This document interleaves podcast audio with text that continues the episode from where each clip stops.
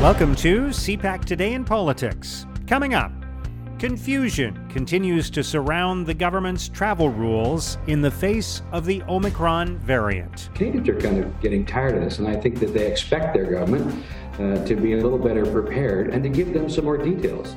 The minister can't just trot out an announcement without any details. Canadians need more information, and that's what we keep asking for. Opposition MPs get ready to grill Chrystia Freeland. Reuters News is reporting the finance minister will only give limited information in her fiscal update. The government has already refused to account for $600 billion of their spending, and now they're planning to spend more without any accountability. And Maxime Bernier gets 96% approval from his own party. There's no contention inside that party that I, that I can see. Maxime Bernier has uh, stood for all the things those people who support him have stood for. He's been speaking out of it against the vaccination process, masking process, limits on gatherings, shutting down the economy, pandemic benefits. I think it's really interesting is where do they go next? Uh, what's the next big issue? It's Monday, December 6th. I'm Mark Sutcliffe. Let's get right to the top political stories this morning. I'm joined by Peter Van Dusen, CPAC's executive producer and the host of Primetime Politics. Good morning, Peter. Morning, Mark. Let's start by talking about the latest on how Canada is handling the Omicron variant and also travel regulations related to that. Uh, I think there's a lot of confusion about the approach we're taking, and I know a lot of uh, a lot of this is relying on new live information. Uh, the the picture's changing; it's fluid, but I think a lot of people are confused about what we're doing, particularly at the border and as people return to the country by air.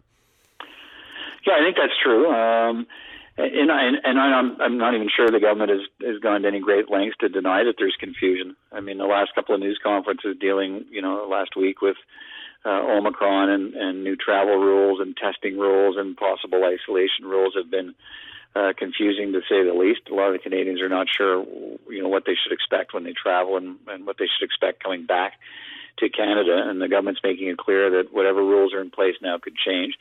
Uh, you know, and any anytime ministers repeatedly use language like it's a fast-changing situation and uh, the rules are fluid, the situation is fluid uh, that's a pretty direct message to Canadians that you know more changes could be coming. But uh, to to a large extent, a, lot of it is probably understandable at this point, Mark. Given uh, you know nobody's quite sure what the absolute effects of Omicron are going to be. Uh, the early, you know, evidence seems to be that it might be more transmissible, but it's not, you know, absolutely clear that it's, um, you know, more dangerous at this point or, or causes more serious illness and whether it has the possibility of, of overtaking the, the Delta variant, which is the, the dominant variant now, certainly in this country uh, and, and in most countries. And if that's the case, uh, you know, the measure we've, we've, we've been able to show that the vaccines are, are effective against the Delta variant. And if, if Omicron can't overcome, uh, can't overtake Delta, then you, you end up at the end of the day still dealing with Delta.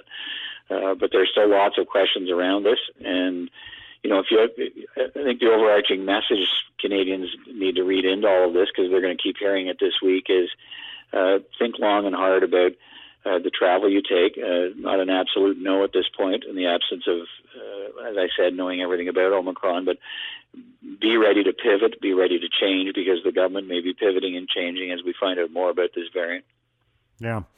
All right, uh, let's turn to what's coming up this week. It's going to be uh, there's going to be a lot of focus on government finances this week, and Deputy Prime Minister and Finance Minister Chrystia Freeland is going to face a lot of questions from the opposition. Uh, just walk us through what's going to happen in the next few days.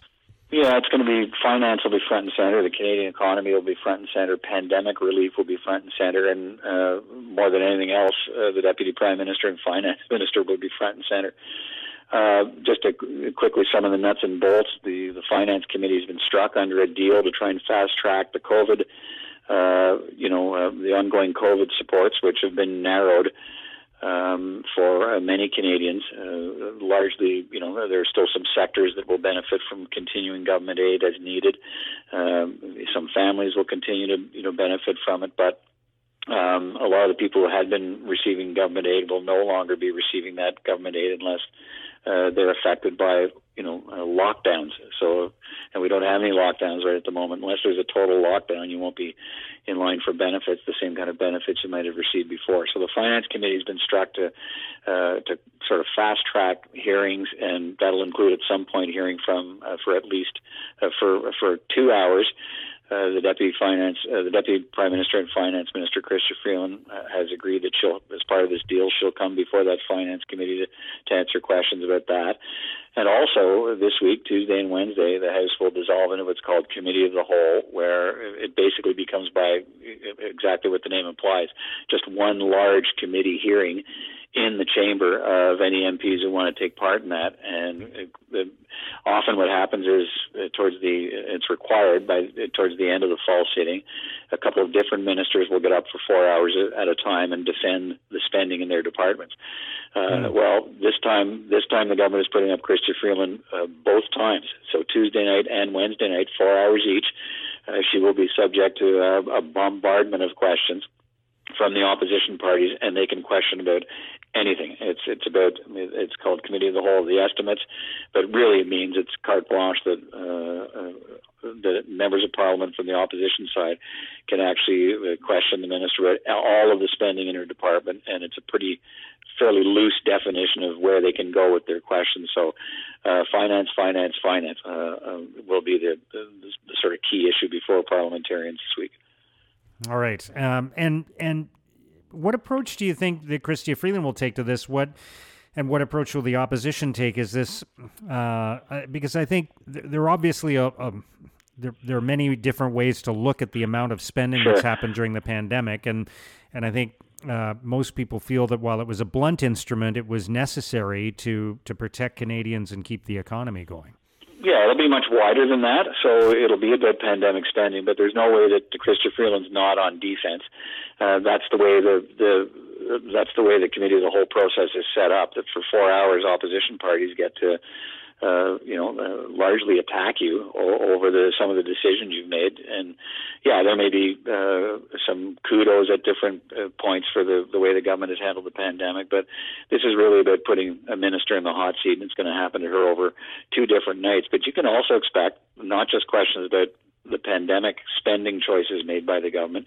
There will be questions about the fact that uh, the government has yet to uh, provide a complete accounting for the 600 billion dollars spent on on the pandemic uh, to this point, and so there'll be lots of questions about from opposition parties of when are we going to see uh, what you actually did with the money Parliament approved.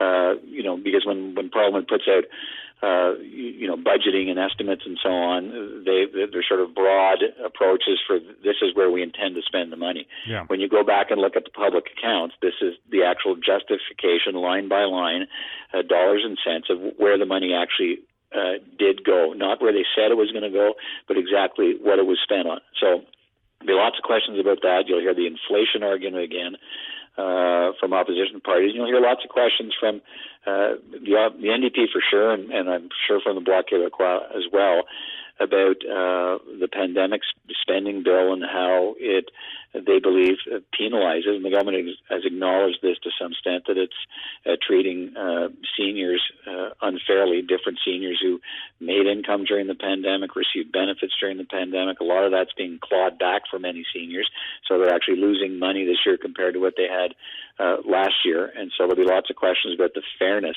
in the new pandemic mm. support uh, legislation. All right, finally, Peter, uh, there's been a lot of focus on Erin O'Toole's leadership recently, um, but Maxime Bernier doesn't seem to be facing any threat to his leadership of the People's Party of Canada. They don't have any seats in the House of Commons, and they had a much small, smaller share of the popular vote in the last election than the Conservatives did. But uh, Bernier uh, had 96% support uh, for him to stay on the job as the leader of the party in voting uh, that took place over uh, a couple of weeks and wrapped up on Friday. The results were announced on the weekend, and there were some 15,000 votes that were that were cast. So Maxime Bernier is firmly at the helm of the party that he created. Yeah, there's no contention inside that party that I, that I can see.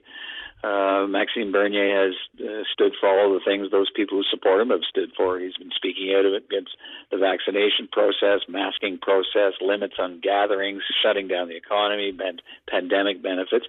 I think it's really interesting is where do they go next? Uh, what's the next big issue uh, for Maxime Bernier and the People's Party of Canada? They got five percent of the vote in the last election, but the you know Conservatives poured, and they did make a, a difference in some ridings, but the Conservatives actually uh, had higher popular support uh, vote again than the Liberals this time around. So, what was the net impact? Of uh, the People's Party of Canada and the Conservatives. Uh, you don't hear much about it. Uh, it, it. Have they been, you know, marginalized because of the positions they've taken? Uh, perhaps. Uh, it's not surprising to me that the man who founded the party uh, continues to enjoy uh, a, a, you know, a lot of support uh, from the people inside that party. And uh, who are those people who support him? Are they people who, you know, uh, believe you know Max Bernier is the you know the the, the leader on on you know the White Knight that's going to uh, you know lead their issues and and be their voice. It would seem that way. Uh, how much uh, can he be expected to grow that party, uh, given what we've seen from him in the last three years? Uh, that's a big question mark. And as I say, you know, what, what's the next big issue? Uh, you know, they've they've had a lot to say during the pandemic what's the next next big issue as as we move forward uh, that you know has the possibility at some point of propelling Max Bernier to a wider audience. Um, not sure what that would be. Yeah. All right, it's going to be an interesting week, Peter. Thank you for sharing your thoughts today. Always a pleasure, Mark. Take care. That's CPAC's Peter Van Dusen. There being no dissenting voice, I declare the motion carried.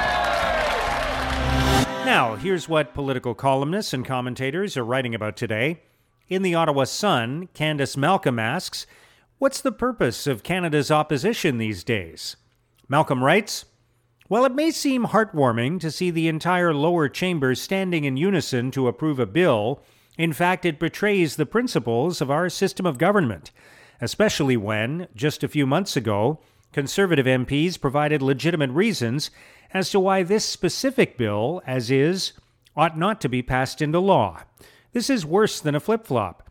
It's a betrayal to conservative principles and to the very purpose of our Westminster system that was designed to facilitate disagreement and debate.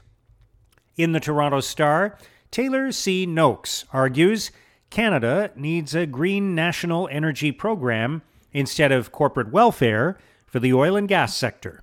Noakes writes Though oil and gas resources seem to be abundant, a kind of green energy scarcity is emerging and citizens are pushing for the abandonment of non renewable energy sources.